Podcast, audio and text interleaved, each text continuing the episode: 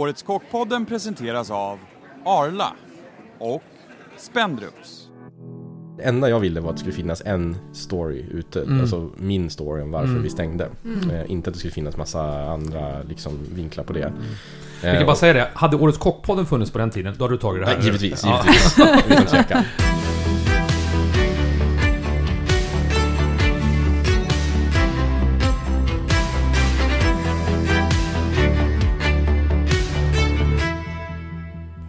Och välkomna till Årets Kockpodden med Stefan Ekengren och eh, mig, Thea Malmgård.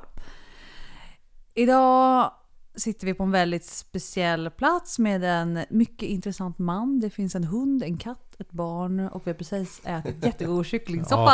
Ja, gud. och mackor med massa smör. Ja. Välkommen till podden Magnus Nilsson. Tack så Hej. mycket. Härligt att ha dig här, eller här- härligt att få vara här. Ja, Ja, välkomna till Axelstorp. underbart. Underbart. Var är vi?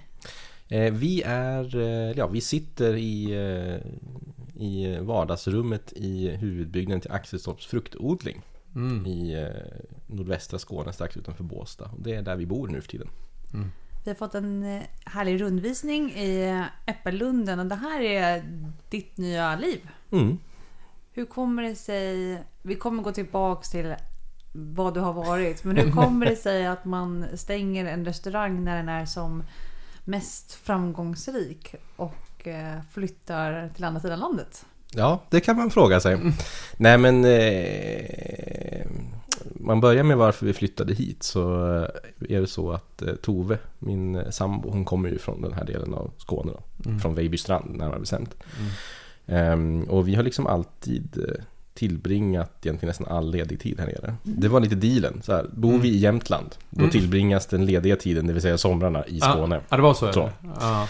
Ehm, och eh, jag bodde ju här, vi träffades ju här. Alltså jag jobbade på ett ställe som heter Kattegatt gastronomi och logi för Mm. typ så här, nästan 20 år sedan. Mm. Ja, det var där ni träffade, eller när du var här som ni träffade? ja Okej. träffades där midsommarafton. Ehm, och, ehm, så att jag, jag jag har redan som alltid varit mycket här nere och trivs väldigt bra här. Så att det, det hela tiden funnits att förr eller senare så när det här Mm. tillfälliga gigget som Ja. vi hade i Jämtland liksom, eh, då tog slut, då skulle vi flytta ner hit. Eh, och eh, vi hade ju liksom aldrig när vi flyttade upp dit tänkt att det skulle bli så länge. Nej, Och okej. så som det blev Mm. med allting. Det var, inte, det var ju liksom inte en del av planen. Nej. Eh, Hur länge blev det? nästan 12 år Ja. Mm. Okej. faktiskt. När insåg du eller ni att Fäviken blev något väldigt mycket större?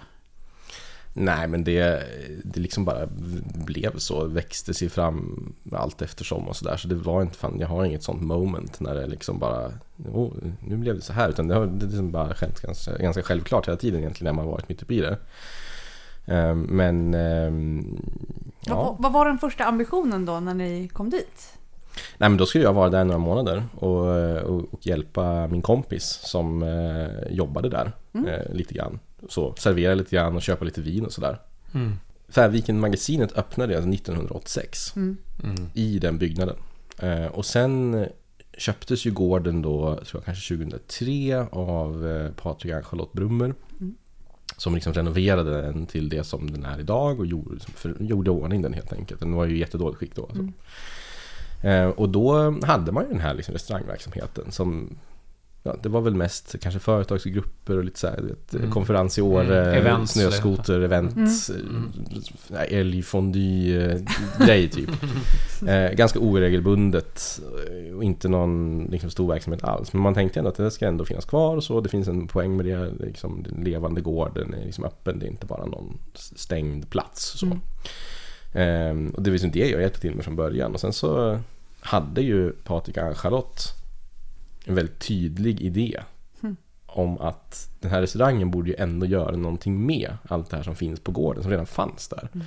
Alltså det fanns liksom ett eh, litet älgslakteri, det fanns liksom tillgång till vilt, det fanns lite grönsaker, alltså, Mm. alltihopa där. Så han, inte- ja, de jagar, de Ja, har ju folk ja. som jagar där? De Nej, de jagar själva. Ja. Men det var liksom deras så här att fan, den restaurangen borde ju ändå göra någonting med allt det här på ett tydligare sätt liksom. Det borde vara en del av vad den här Mm. restaurangen är. Och det var ju så det började egentligen. Mm. Och jag signade upp för tre månader först. Mm. Och sen så blev det förlängt i ett år. Och sen så rullade det på kan man säga. Mm. Men fanns det något tillfälle när ni satte ner och bara ah, nu, nu är det fan på allvar här? Det var det något ni bestämde för, nu får vi ta... För det, jag kan ju tänka mig att under tidens gång ändå togs beslut och var stora beslut som gjorde det avgörande. Eller rullade det verkligen bara på? Liksom? Ja, men det gjorde det och jag, jag kom liksom väldigt bra överens med dem då. De tyckte att det här var jävligt kul. Mm. Alltså, så de, de var ju väldigt stöttande både på Patrik och Charlotte i det här. Mm.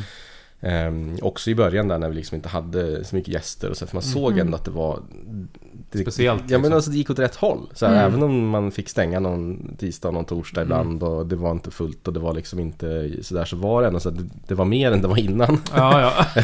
och det var en verksamhet Ja, det liksom. var verksamhet som var igång. Mm.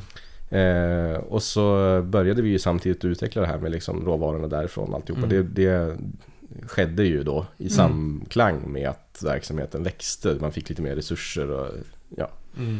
Så att det, det, det, det, ja, det var väldigt naturligt. Sen så är det klart att man i vissa tillfällen har man ju liksom Tagit stora beslut. Ja, absolut. Sådär. Men, eh, men det kanske är mera liksom, löpande för hur man vill att liksom, restaurangen eller verksamheten där skulle utvecklas och sånt. Liksom. Men, men annars har det varit så. Det, ja. Och det var, det var också helt, helt, helt klart tydligt från början att det inte var för evigt. Och det växte fram liksom. Det växte under, under något år då eller ännu längre tid? Nej, eller? det kom ganska fort så att jag bara, Ja, det nej, gjorde nu det liksom inte. Så och då var den första så att, ja, mm, okej. Eh, för det hade vi, jag menar, vi hade ju snackat om det. Det hade jag även Patrik och Charlotte liksom öppnat för. att ja, alltså Ska vi satsa ännu hårdare, ja, men då kanske vi får bygga en helt ny restaurang, bygga ett nytt hotell, göra det liksom Ja, jag kanske förstår, ja. inte där utan en liten bit bort då. För att men de, de ville ju också komma till en punkt när deras barn var liksom alla vuxna, hade egna familjer och sånt. Så att de var ju väldigt mycket på gården. Ja, ja. Det är klart att, alltså jag tycker att de hade ett enormt tålamod med det här. Hade det varit min gård där jag bodde så hade jag nog inte kanske tyckt att det var superkul att det kom någon typ varann, ja, men alltså varannan dag och knackade på fel dörr och bara Ja, är det här som är hotellet? Bara, nej, nej, faktiskt inte. Det här är liksom Vår här privatbostad. sitter, här sitter jag i morgonrock och liksom eh, kommit hem från en skidtur. Eh, det är där, andra sidan gården. Liksom. Ja. Och det, och det var väl liksom det jag också kände så att, okej, ska man satsa igen då så blir det någon annanstans. Och det, det fanns liksom sådana diskussioner. Vi tittade på det om man skulle bara bygga ja, Mm. helt nytt projekt. Nytt projekt, ja. Eh, och, och då kom jag till en punkt när jag kände så här, att- för först var jag absolut inne på det. Mm. Men sen kom jag till en punkt där jag kände att, ja, men alltså, det är jättemycket pengar. Ja, ni kan ju bara Mm. föreställa er Ja, hur ja, pengar det skulle vara liksom. Ehm, ett sånt projekt har liksom aldrig gjorts i Sverige. Eh, t- Till idag har det inte gjorts så. Ehm, och okej, om man ska ha en, någon som helst chans. Även om det var liksom väldigt goda förutsättningar och sådär så Ska man ha någon som helst chans att liksom ta ansvar för att någon lägger in så mycket pengar i någonting som man själv står som en sorts garant för att det ska bli av. Det, det, det är många år. Alltså Ja, ja. det är minst tio år mer förmodligen. Mm, mm. Och det var det som jag kände att jag, jag kunde liksom inte se mig själv Ja, just, där om tio år. Nej. det var det som var grejen. Ja. Att du, ja, precis. Ja, jag förstår det. Ja. Eh, och då blev, gjorde det sig självt sen. Mm. För att det var ju liksom klart. Mm. Det andra var ju klart. Eh, Mm, var du kände gjort, det? Ja, ja, ja. Mm. Alltså det var gjort det som skulle göras där liksom. Du gick ut med den här, sto- den här, den här nyheten gick du ut med i Los Angeles Times, var det eller? Mm, det var det. Vad, vad är storyn bakom det liksom? Det är ju sjukt bra manöver, eller var det bara en tillfällighet? Nej, det var en, en väl planerad manöver faktiskt. Ja. Nej, men då var det så här att jag kände att jag pallar inte att göra samma intervju Nej. flera hundra gånger. För det är det det hade blivit. Alltså. Mm. Ehm, och jag pallar inte att alla ska ha en liksom, olika vinkel på varför vi stängde. Folk ska hålla på och spekulera och så ska man liksom Mm. citat kolla massor med olika artiklar. Så det kommer bara bli skit. Det kommer bli skitjobbigt för alla. Mm. Eh, Spretigt liksom. Ja, och liksom inte... För jag menar, jag, det enda jag ville var att det skulle finnas en story ute. Mm. Alltså min story om varför Mm. vi stängde. Eh, inte att det skulle finnas massa andra liksom, vinklar på det. Mm. Men då var det liksom så att jag kände ganska mycket folk som jobbade på Los Angeles Times. Och de Okej. har alltid varit eh, jävligt hyggliga, tyckte Mm. jag. Mm. Så entusiastiska och liksom Mm. du vet, de skickade egna journalister och egna- De var liksom alltid bra. Så fort Mm. jag skrev en bok så var de alltid med där i någon Mm. eh, julspecial och liksom Ja, sådär. ja. Och så kände jag så att på eh, New York Times då, även om jag kände lite folk där också och sånt så och de hade ju kanske rapporterat om Färviken så kände jag ändå att det var inte de, de hade aldrig varit riktiga liksom, de hade Hjärta, inte, liksom. Nej, det var inte det. Utan Mm. det var mer, det, det, så att jag, då, då blev det så. Det var kanske Strategiskt så hade det kanske varit bättre att tagit New York Times då men Mm. men skitsamma, för det blev en jättebra artikel Mm. och den eh, blev enormt eh, Mm. liksom spridd. Verkligen. Ja. Eh, Kom de över hit och gjorde intervjun Ja. då? eller? Ja. och det var ju också bestämt och så de visste ju också om det här ganska tidigt. Mm. Så de var ju över redan kanske i februari 2019. Mm. Eh, och började det här, gjorde det liksom. Och de, ja, Mm. de fick ju den här exklusivt då. Och då Mm. la de också så mycket resurser på att producera den. Så de skickade ju Mm. över liksom folk, filter Herregud alltså. Ja. Eh, Så så, det var Vilken därför. jävla grej liksom. Mm. Och så blev det blev ju folk sura över, så var det. Alltså, Mm, det vart det, eller? Ja, andra journalister som man kanske genom åren hade ändå haft en bra relation till och liksom jobbat Mm. mycket med och sådär. Så Mm. de tyckte att det var en dålig stil, en del. Mm, mm, så. mm. Men jag tror i efterhand tror jag de flesta fattar också Ja, varför. Liksom. ja. Mm. Jag kan förstå det liksom. Att, Ja, jag också. Liksom, bara som du säger där, du var ju liksom... Och just det här tröttsamhet. Jag kan ju inte relatera till det själv, men alltså jag kan förstå det här liksom, rapa upp samma grejer hela tiden. Mm. Så, citera, kolla. Oh, Mm. ja. Men det ju, var ju, blev ju en uh, världsnyhet. Ja. Att, eh, då kan man ju bara förstå alltså, hur många intervjuer du hade gjort, behövt göra i Sverige. Ja. Ja, Istället för att fokusera på det där sista. ja för, för det? det var ju också det. Alltså vi ville ju ändå att, alltså, det var ju grejen, det var ett halvår kvar. Ja exakt, det var ju inte slut. liksom. Det var ju, jag ska sitta intervjuer nu ett halvår eller... Ja. Nej, så att det var ju det. Och då ska man också komma ihåg att vi, jag hade ju varit otroligt restriktiv med intervjuer de sista Mm. åren innan Mm. det här också. Vi inte gjort någonting. Och det, det kom sig ju där, det var väl typ kanske 2015 någonting. Så summerade vi då i april kanske. Ehm, så här, hur mycket vi hade gjort och det var liksom nästan 400 Mm. eh, intervjuer det året. Herregud alltså. Mm. så det var liksom fler om dagen många Ja. gånger. Och, och då bara, nej men nu skiter vi i det här. Alltså vi Ja. vinner ju ingenting på det här. Det är fullt i restauranger. Ja. Det liksom, varför ska vi hålla på med det här liksom? Ah, Ehm, så då var, det, då var det tvärstopp och då tog inte en intervju, alltså det var flera år som jag inte tog en enda intervju. Mm. Ehm, och sen så var det ju någon, när man, när man, när man kom ut någon bok och man hade gjort någonting Mm. och sådär. Då, då vart det Lite lite grann och så när man kanske åkte på någon bokturné och sånt. mm. Mm, men, men det var ju så att och sen i och med att vi gjorde de här tv-grejerna så blev det också, det fanns inget behov Nej, Mm. nej. eh, faktiskt. Mm. Jag vill bara höra om sista servicen. Ja men vi måste komma dit, ja precis. Vi kommer dit. Men sen så gick ju halvåret... Ja, du får svara. Men jag, jag frågar, men alltså, det var, hur var det? Ja men så gick ju då halvåret där och sen så var ju då sista servicen där. då. Vi hade liksom sett till att bjuda in egentligen då eh, alla som vi tyckte hade varit viktiga för oss genom åren. Eh, så att de fick en chans att boka egentligen när som helst under sista månaden. Mm. Innan, alltså innan det här släpptes. Mm. Vi hade liksom gjort en manöver där, där vi liksom bjöd in dem liksom innan det här blev en nyhet. Ja.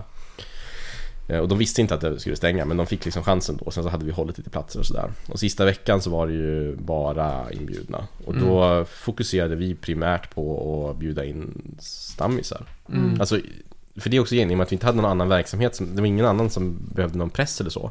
Nej. Så att vi hade, det var inte så att vi bjöd in massa journalister egentligen i någon större utsträckning. Och så, utan vi bjöd in de som hade kommit och ätit jättemånga gånger. Mm. Ja, ja, ja. Ehm, och, och sista dagen så var det liksom lite samma. Då var det folk som hade betytt jättemycket. Och då först så skulle det vara 26 då, så det kunde vi klämma in 26 stolar. Mm. Det visade sig, det var ju helt omöjligt att liksom välja ut 26 då. Ja, sålla. Ja, det var bara, det var så, det var inte kul. Nej.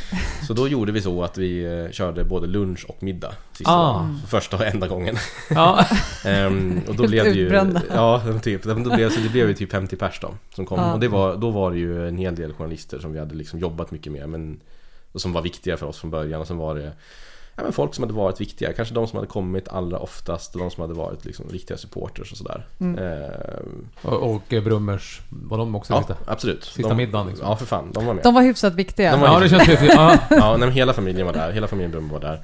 Ehm, och sen så var det liksom, ja men min förläggare, det var liksom eh, lite folk som eh, hade jobbat med de här tv-produktionerna. Det var Mm. liksom Mm. några journa- så här specifika journalister som Mm. verkligen hade betytt mycket. Och sen, ja men lite, lite vissa leverantörer och sådär som Mm. hade Fan, liksom odlat och sådär. Ehm, ja, och det var det. Vilken var den sista tallriken du ställde ut? Kommer du ihåg det? Sista rätten du presenterade upp när du stod där uppe och presenterade? ihåg det? Ehm, nej, Det är inte jag kommer fan inte ihåg det. Du kan ju räkna ut det kanske vad det var för Ja, men, det, men, det var det, kan jag säkert göra. Alltså inte nu då lite men... Uh, Nej men det, det allra sista som serverades var väl säkert lite snus så då. här, ja, Ja. det snus, Alltså, ja. Det är bra. En silversnusdosa liksom. Ja, ja. Eh, Men den var det nog inte jag som serverade. Ja, ja. Så. Hur var stämningen i köket? Nej men den var jättefin. Alltså det var Var det? en skitkul dag liksom. Ja. Ja. Alltså, och det var ju också så att då var det ju ganska många som inte jobbade där längre som Mm. hade kommit upp också. Så att det Mm. var ju sjukt mycket folk i köket då. Mm. Som, som bara körde ett pass liksom. Ja, men vad Så. roligt. Fan vad Eh, häftigt alltså. Ja, nej, men det var Men verkligen. det är inget vemod, ingen tår, inget... Jo, det var det. Alltså, absolut, massor. Ja. Eh, Men inte sorgligt Nej, så, nej, utan nej. fint liksom. Vi på Menigo tror på måltidens goda kraft. Den ska vara bra, ha rätt råvaror, som är hållbara och som smakar bra. Tillsammans skapar vi goda matupplevelser i både med och motgång. Länge leve måltiden! Sebastian Gibran här, Sveriges representant i Bocuse d'Or och stolt global ambassadör.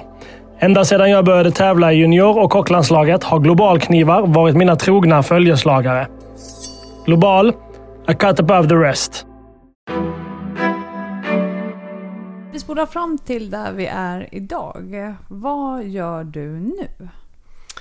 Nu driver jag dels äppelodlingen där vi är. Eh, och det är ju verkligen i, i ordets rätta bemärkelse en bisyssla. Det är inte det som är liksom det primära jag håller på med. Även om kanske inom framtida dröm skulle det vara det. Eh, Men, du klipper fortfarande alla Ja. träd här ska ju Ja, folk jag. förstå.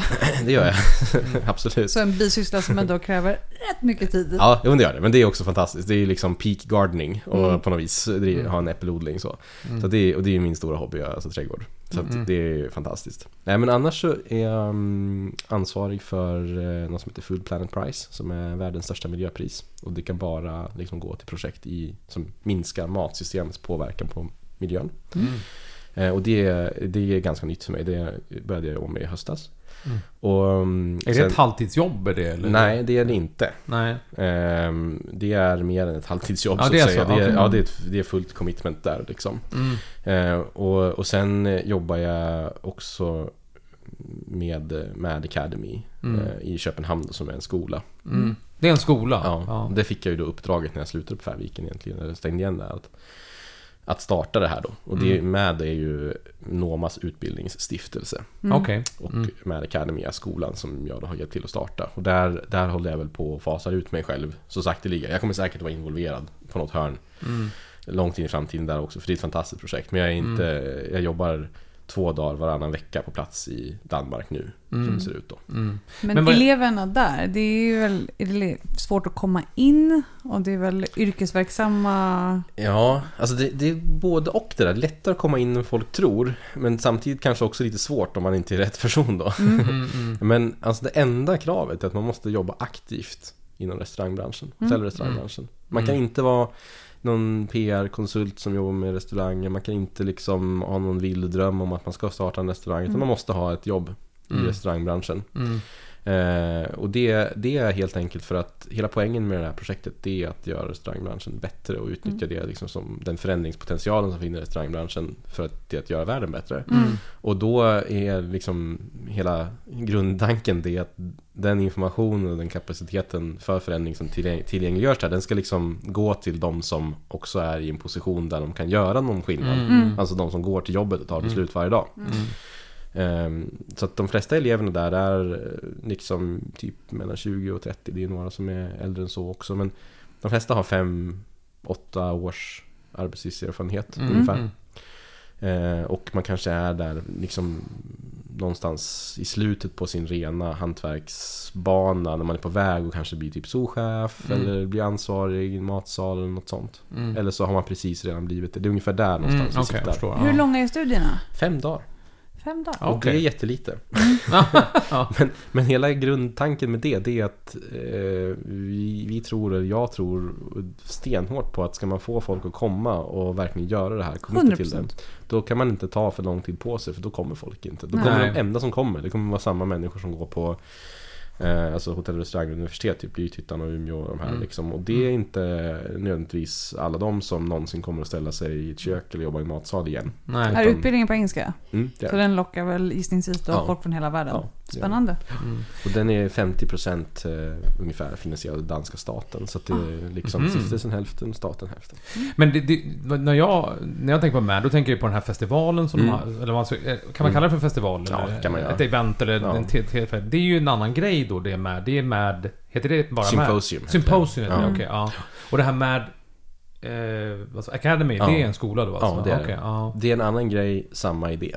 Ja. Samma liksom, Grundtanke. Samma idé varför man ska, Mm. varför det ska existera. Liksom Mm. Att göra, ja, göra det lite bättre helt enkelt. Så. Och den ägs, ägs av, den, av Noma då? Nej, det är eller? en stiftelse. Det är stift, Mm. stiftelse, jag precis. Ja. Så att de, han stiftade den och eh, vi delar eh, styrelseordförande, alltså Peter Kreiner som är Renés eh, partner och VD Mm. för eh, liksom, den kommersiella delen och han är styrelseordförande också i Mm. stiftelsen. Men det är den enda eh, faktiska kopplingen. Mm. Annars är det en helt, den är fristående finansierad och liksom har egen, en egen, ett eget maskineri liksom. Mm. Och hur fungerar du där då? Du, är du någon form... Är du, eller lärare ibland? Eller är du liksom bara som någon form liksom formar skolan? Eller? Ja, mest så. Alltså jag har väl tagit några, undervisat en och annan klass där och så. Men det är inte det som är primärt. Det är inte din- uppgift, liksom? Nej, utan det var att utveckla de här programmen. Mm, och se mm. till att de blev till. Mm. Alltså starta Mm, upp forma det. det, liksom, ja. få, få, få, få igång det och få det att fungera. Mm. Och om man är Ehm. intresserad till att gå... Eh, är det en utbildning som finns eller det finns flera Två. olika? Två olika. Det finns en som heter Leadership in Business och en som heter Environment and Sustainability. Mm. Mm. Och hur söker man då plats om man är intresserad? Ja, men då går man in på hemsidan och så klickar man i ett formulär där och så finns det liksom två vägar in. Antingen så får man söka ett stipendium från stiftelsen Mm.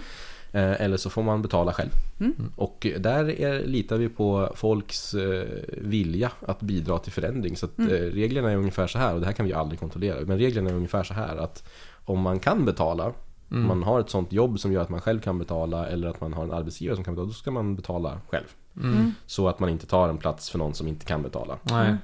Eh, och där är det väl liksom ungefär 25% som betalar själv och, och resterande får stipendier. Vad kostar det?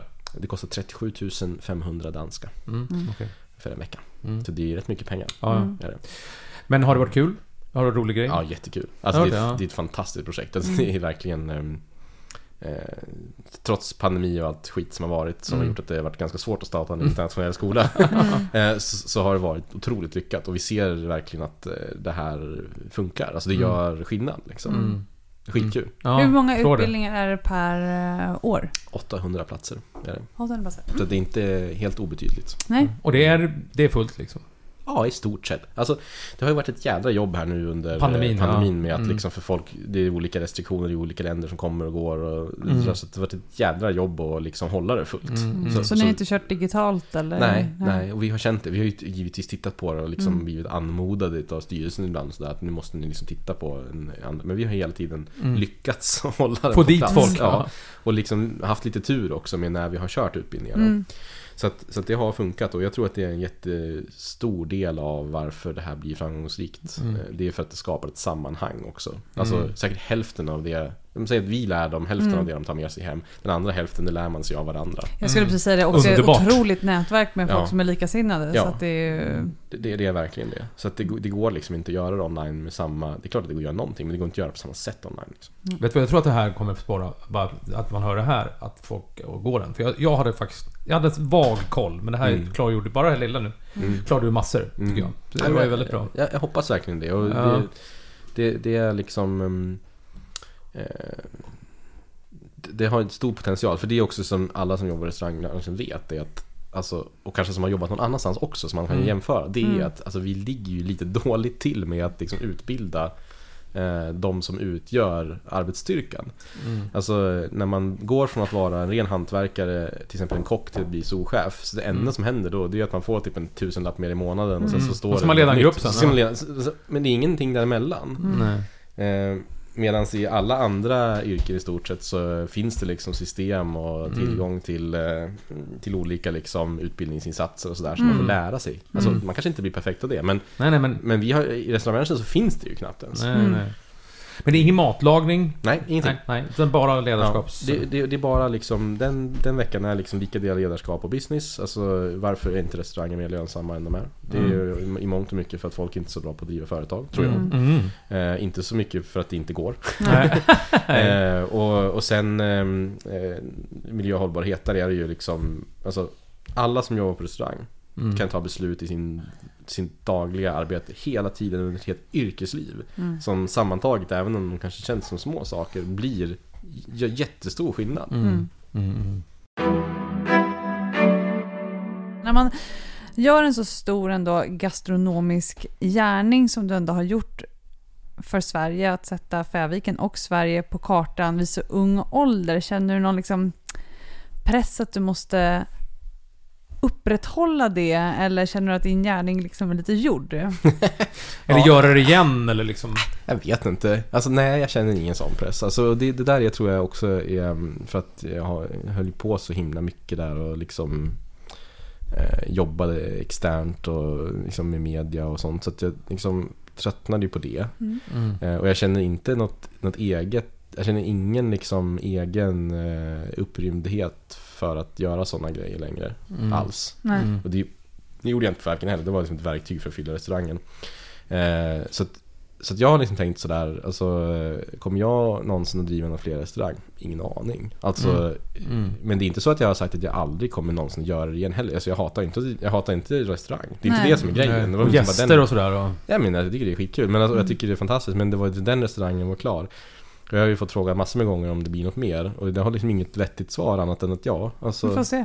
Ja, vi får se. Och Mm. det är så här, så, alltså, men samtidigt då så blir man ju kanske när man har drivit en sån verksamhet med så enormt goda förutsättningar att göra det man verkligen vill. Då blir man ju kanske också ganska kräsen. Så Mm. att jag tänker så här att eh, om jag finner mig i en situation en dag när det blir en ny restaurang då är det förmodligen för att jag tycker att förutsättningarna för det, just jag, det, det jag vill göra just då är väldigt goda. Mm. Och det vore kul. Men om det aldrig blir så, då är det också fine liksom. Mm, mm. Det måste liksom dyka upp ett sånt tillfälle. Nej, så måste man känna in det och skapa Ja, känner det. själv. Ja, lite så får Alltså det, det har dykt upp många tillfällen men eh, jag är liksom inte intresserad av dem. Mm, nej, Så. nej. Ja men att det är liksom att alla har yttre omständigheter, eller Ja. många yttre, så det, du kan påverka till mycket så att det kommer dit du vill liksom. Ja, och att man känner för det. Att man Mm, säger om mm. jag vaknar upp en dag så bara fan nu jävlar ska det drivas restaurang, vad kul liksom. Mm, mm. Ja, då... Skulle kunna tänka mig att det då- finns en och annan som skulle kunna hoppa på det tåget. Tror du? Ja. Det får Ja. man hoppas om det skulle bli så. Men, men nu är jag ju väldigt intresserad av äppelodlingen för tillfället. Så nu har jag inte tänkt på så mycket restaurang sista Nej. året. Men hur ser en dag ut i ditt liv just nu? Ehm, nej men oftast då så eh, Alltså Tove, min sambo, hon ger veckopendlar till Östersund för tillfället då Hon har tre terminer kvar på sin eh, psykologutbildning Så att Mm. jag är ju som själv hemma med barnen då Då är det fullt Dina styr. fyra Morgon, barn. morgonen är fullt Ja, liksom. det är bra drag på morgonen kan man säga Jag skulle vilja se det på morgonen. ja, men det, det, alltså, det är bra att det är skaplig spridning i åldern Så Ja, de det är rätt hjälpsamma de äldre Ja. Alltså det är nog tur det kan jag säga Du får lite vet du, så här, vet du, nytta av den här ledarskapsutvecklingen på så Ja, det vete fan. Men, nej, men det, det, det funkar rätt bra. Nej, men det, det är upp där på dagen och sen så ska man ju skicka iväg alla dem på sina respektive ställen som de ska vara på. Mm. Och sen efter det så brukar jag oftast köra lite kontor på morgonen och då är det ju eh, Om det ska göras någonting med liksom med så är det ju ofta då det görs Mm. eh, Och likadant Han får höra så, men det Ja, skiter vi det gör ingenting. Eh, nej men och sen är det ju, om jag jobbar med eh, Food Plan Price så är det Mm. oftast då som det liksom sker också, på förmiddagen då man Mm, säger. mm. Eh, och det, det, sen så jobbar jag ju gärna mycket på kvällarna med det också för det är jättemycket att läsa med Mm. Food Plan Price. Alltså att Mm. titta Ja, på alla men de här vem är det som... Är det eh, individer eller organisationer? Vem... eh, Vem som helst Okej. som har en, en, eh, ett initiativ som kan liksom förändra världen. Mm. Kan eh, nominera sig själv eller någon annan. Mm. Ehm, och sen så är det upp till oss då liksom att bedöma eh, Och du, du gör ordförande eller? Mm, tillsammans med Johan Rockström. Ah, Okej, ja. Mm. Så jag står för den praktiska delen av juryn och han står för den akademiska. Mm. Så. Mm. Eh, och, och sen så är jag också, har jag en väldigt flådiga titeln generaldirektör i stiftelsen som delar ut pengar. Mm. Mm. Som själva priset då. Det är ju Mm. två, det- två pris per år, ah, två miljoner dollar styck. Jävlar! Ja. Och hur många, hur många har du varit med och delat ut? Ehm, nej men jag blev ju ansvarig för det här i höstas. Ah, okej, Eh, ja. Men sen så satt jag ju i juryn, så jag var juryns ordförande också året innan det. Mm. Och året innan det så var jag ledamot i juryn. Mm. Så att alla år som det har funnits har jag Mm. på något vis... Vilket jävla ansvar alltså. Det är så mycket Ja, pengar så att det är så jävla mycket klokt. pengar.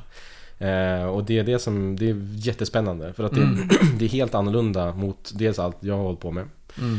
Men sen är det också helt annorlunda mot hur alla andra så här pris funkar. Alltså typ så Nobelpriset som ju är kanske det mest kända och Mm. fantastiska priset på det viset. Det är liksom, de delar ju ut det till någon, till någon som har gjort någonting för länge sedan ofta. Mm.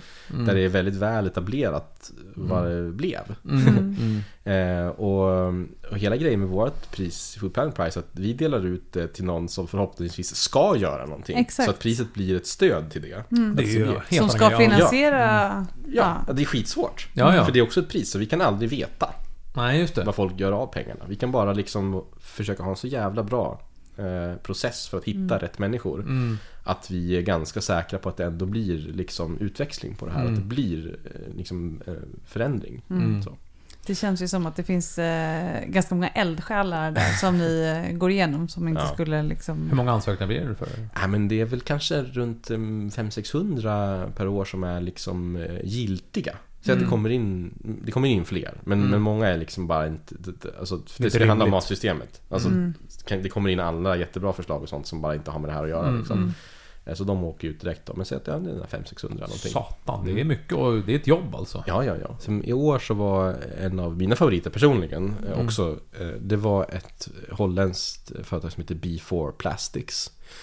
Mm. Där är en, de har liksom hittat på en polymer som liksom ett material eh, som, där man vet på förhand exakt hur många dagar det kan ligga i saltvatten innan det helt och hållet löses upp i sina beståndsdelar och mineraliseras. Mhm. Alltså bara försvinner. Mm. Och det har man liksom utvecklat ett system som eh, man kan göra fiskenät av. Wow! Det är nämligen så att en väldigt stor del av all Mm. fisk, alltså det finns lite olika data på det här, men en del pekar på att upp mot 50% av all fisk i haven som dödas varje år, den lämnar aldrig haven för den dödas av eh, sådana här spöknät. Mm. Alltså gamla dumpad fiskeutrustning och sånt som är Mm. ofta i nylon, det kan ligga där i liksom Mm. 100 år Mm. förmodligen. Mm. Och fiska, Mm. eh, utan att någon liksom, Otroligt Ja. illa. Ja. eh, Mm. skitdåligt. Va? Mm. Ehm, Plus att eh, den absolut vanligaste plastföroreningen i haven det är mikroplaster från gamla fiskeredskap. Mm. Mm. Alltså mycket vanligare än sugrör och mm. Flaskor. flaskor och grejer. Mm. Alltså. Mm. Eh, och det här projektet slår liksom två flugor i en smäll då. För att då Mm. funkar det så att man eh, gör näten av det här materialet. Och så länge Mm. som man tar upp dem varje dag och använder dem som man gör i normal drift. Då har det som samma hållbarhet som vilket jävla fiskenät som helst. Otroligt. Men om man tappar det så det blir kvar i vattnet, då tar det bara några veckor. Så bara försvinner det. Mm. Och det är inte så att det blir då mikroplaster av det heller. Ja, utan det är någon förorening liksom. Nej, det löses upp i sina liksom, eh, mineraliska beståndsdelar. Mm. Och bara, ja, försvinner. Försvinner. Otroligt. Det, de vann ett i Mm, år. de vann i år. Det känns som en jävla, vilket jävla uppfinning. Mm. Ja, men det är hur coolt som helst. Och så kan de fortsätta utveckla det för de är också ett ganska nytt företag Ja, då. absolut. De Mm. har inte, den finns inte kommersiell än. Nej, okej. Utan den liksom finns på ett antal fiskebåtar där den testas och sådär Mm. nu. Och de ska liksom precis till och kommersialisera det här då. Mm. Och, och jag är ju inte, det är liksom ett team som jobbar med det här Mm. akademiskt och utvärderar de här. Så Mm. jag, jag liksom övervakar processen och har Mm. utvecklat själva processen för att få Mm. fram det här i en Mm. lång rad då. Mm. Ehm, och, och sen ehm, är jag med på sluttampen då när juryn så att säga Mm. sammanträder och Mm. koordinerar det. Och, och är det någon gala eller är det bara, en ut, det bara delas ut digitalt? Nu har det ju varit så för att Nej, det är liksom ja. inte gått att ha någon gala. Men, Men är tanken är att det ska vara ja, det är klart att man kommer vilja ha en prisceremoni. Det kommer Mm. säkert bli något skitkul utav det Mm. liksom. För det, det är liksom en... Också kanske för att hylla initiativet. Ja. För att Mm. folk ska få... Precis så är det. Och det som är lite coolt med det här det är ju att det här har ju liksom en koppling till restaurangbranschen på det viset. Det, det här tror inte jag så där jättemånga känner till. Men det var alltså Lars Peder Hedberg som Mm. drev White Guide som Mm. hittade på det här. Är det Mm. sant? Ja. Mm. Och sen eh, fick han med eh, Kurt Bergfors som Mm. äger Max på det här tåget. Så det är Kurt som har liksom stått för pengarna Wow. och eh, Lars Peder som har stått för grundidén och utvecklat Mm. det här. Mm. Och sen så blev det ju så att Lars Peder blev, eh, ja, det var ju din person som jag har känt i många år Mm. som recensent. Mm. Ja, ja, ja. Och sen gradvis lärt känna mer och mer privat Mm. också. Mm, mm. Men sen blev det så att han blev, liksom, när det hade kommit igång så blev han sjuk ganska tidigt. Mm. Eh, och då frågade han mig om inte under tiden som han liksom blev, fick behandling och sådär, om inte jag kunde tänka mig att vikariera. Mm. Och bara se till att det liksom inte Mm. blev bara skit helt Mm. enkelt när han Mm. inte orkade. Lite garant liksom. Ja, så då under en stor del av tiden så var, var det det jag gjorde och sen så blev det så när han gick bort eh, Mm. till slut att Mm. då fick jag frågan eh, Mm. från stiftelsen om jag inte ville köra på liksom. Mm. Var det självklart? Ja, det var Mm. det faktiskt. Mm. För att det är ett så jävla coolt projekt. Alltså, Alltså, det är ju ett avlönat jobb du har. Liksom. Det är ett ja, jobb. det, är, det är ett jobb. Det är inte något eh, liksom eh, Mm. någon grej så, utan det är ett riktigt jobb. Eh, Och det är det som är coola med det, det är att det är det här balansen. Det är inte bara en akademisk grej, utan det är liksom 50% av de ledande forskarna och Mm. policymakarna. Sen så är det 50% sådana som, alltså som jag. Jag var kockrepresentant i juryn och sen så är det någon vinmakare och någon Mm. grönsaksodlare. Så alla är värda lika mycket. Mm. Det perspektivet är fantastiskt. Och sen så det här att den här, den här stiftelsen har alltså 500 miljoner i kapital Mm. som ska användas på 10 år Mm. till att eh, minska matsystemets Mm, liksom, påverkan. påverkan på Mm. miljön. Och det, är det, är liksom, det tackar man inte nej till att vara med på faktiskt. Otroligt. Otroligt. Ja. Vi brukar ju alltid eh, fråga om eh, vad man vill ge för tips till liksom, kommande kockgeneration. Det kan vara examinerar 18-åringar som kommer direkt från skolan eller generellt om man är något vägskäl i sin karriär. Vad, har du något sånt? Ja, alltså det där är ju alltid svårt tycker jag. Eh, men lite grann det som man har, eh, som jag har tyckt varit viktigt eh, för mig och det kan ju vara lätt att säga när man har facit i hand. Men alltså, man ska hålla på med det man känner för. Om man kan så tycker jag att man ska försöka undvika att hålla på med sånt som liksom inte gör en glad. Eh, Och det är inte alltid så jävla lätt. Alltså, Nej. allting är ju inte kul man håller på med i livet. Det var det inte Diva Färviken heller. Nej. Men Alltså de gånger man ändå eh, har möjligheten att bestämma själv, då tycker jag man ska göra det. Och det är alldeles för många som inte gör det, Mm, faktiskt. Mm. Mm. Särskilt när man börjar på att ska starta restaurang och driva restaurang. Det är så jävla många kockar framförallt som driver Mm. restauranger som de bara inte borde driva. Det är så väldigt tydligt när man står på utsidan. Men du blir varken glad eller rik av det här, varför håller du på liksom? Nej, nej. Jag kunde göra någonting annat. Mm. Så, så det tycker jag, man, man liksom, ja så. Mm, mm, ja men det är ju ett bra tips. Man ska ju göra det som man tycker är kul. Ja. Det, och jag menar, det spelar ingen roll, så känner jag, det förmodar jag att du tycker likadant, alltså lägga ord i mun på det, men alltså det spelar ingen roll för gästerna vet att du, du tycker det här, det märks liksom om du tycker att det är kul. Ja. Med maten och allting, även fast du inte aldrig Ja. träffar den här personen så märks det liksom. Det, det går inte att liksom komma undan från det. Nej. Det, det, är inte, det, är ingen, det är ingen jävla plikt att jobba på restaurang. Nej. Alltså, då kan man ägna sig åt någonting annat om det är bara Mm. det man känner. Utan den, Mm. det ska man göra för att man verkligen vill. Mm. Man vill ha gäster eller man vill laga mat eller jobba med vin eller vad det nu är man gör för någonting. Mm. Liksom. Mm. Det är en livsstil. Ja. Om du liksom varit bortrest sådär, du har ju varit bortrest ganska mycket och sådär ju. ja. Eh, varit hem, borta hemifrån ganska mycket och sådär. Mm. Är det någonting som du liksom känner så att, eh, som Tove lagar liksom, som är sån där verkligt rätt som du bara "Uff, det vill jag ha nu när jag kommer hem. Du Då- nästan ringer från bilen liksom Ja. på vägen från flygplatsen liksom. Tove gör jävligt bra tacopaj. Alltså, Mm. väldigt, väldigt god. ja, ja. Så den längtar du efter eller? Ja men det kan jag göra. Och den, Ja. den görs rätt, det var rätt länge sedan nu alltså. Nu när, sen jag slutade jobba här. Jag lagar rätt mycket mat hemma. Men den är sådär, den... eh, Ja den... Fan, vad den gott det är, alltså. Ja, ja men det är ju det. Det är en sån här irriterande god rätt. Mm, som ja, liksom bara inte borde vara god. Men sen är den ju... Hur är den då? Är den jättegod. liksom byggd med färs och... Ja, ja, men det är den här liksom klassiska pajdegen, ganska hög form och sen Mm. så är det färs med... Mm. Eh, Tove brukar oftast köra med fajita-kryddmixen. Åh. Det är ett, ett, ett trix. Ja, ja. Eh, och sen så är det ju Fan, det här, det här grejset som är uppe på som jag inte är helt på klar med vad det innehåller men som jag vet innehåller majonnäs. Ah, Det som liksom är ah, nice. själva det som man gratinerar liksom. Ah, ja, Det finns någon bestånds, någon del majonnäs Ah. där i. Ja. Det är något fel på TVn. Ska jag komma och hjälpa dig att sätta igång TVn? Du är på ICA Båstad, Ja. va, där vi handlar. Går med kundkorgen. Folk känner ju igen dig här. Ja. 100 procent.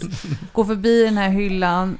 Ändå snor någonting. Gömmer det lite grann under tidningen. Vad är det du gömmer? Skämsmaten liksom. Ja, nej, men alltså jag är, en- jag är, jag måste bara säga att jag är tråkig där, att jag inte riktigt har någon sån. Jag bara kör alltså.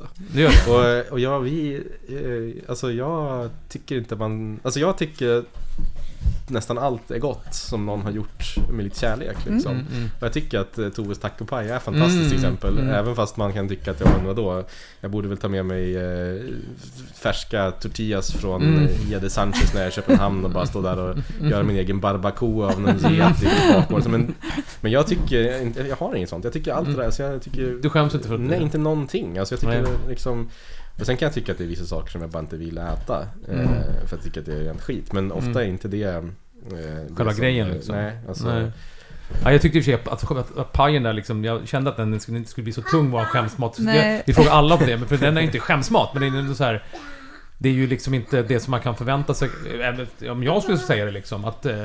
Men det är ju så jävla gott liksom. Ja, ja, men det är det. Man jag- gillar ju det liksom. Och jag tycker man måste så här, vara, liksom, kunna vara ärlig och säga det sånt också. Mm, ja. Att, så här, eh, att man tycker att en sån där rätt, mm. så att fajita kryddmixen är ju Mm. jättegod. Ja, den är i- skitgod. Köttfärs liksom, det är bara så. Ja, Och, och det, är, det är så många i våran... Ja, Mm, till lite vatten. Ja.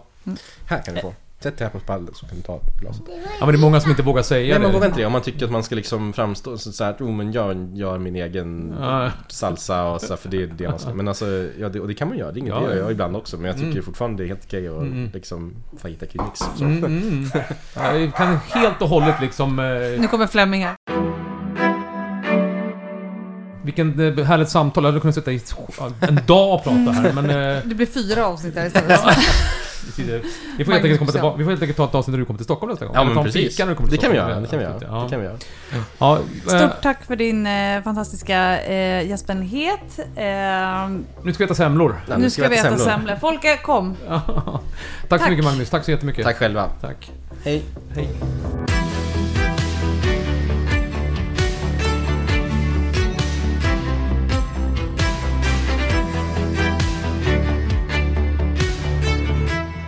Årets Kockpodden presenterades av Arla och Spendrups.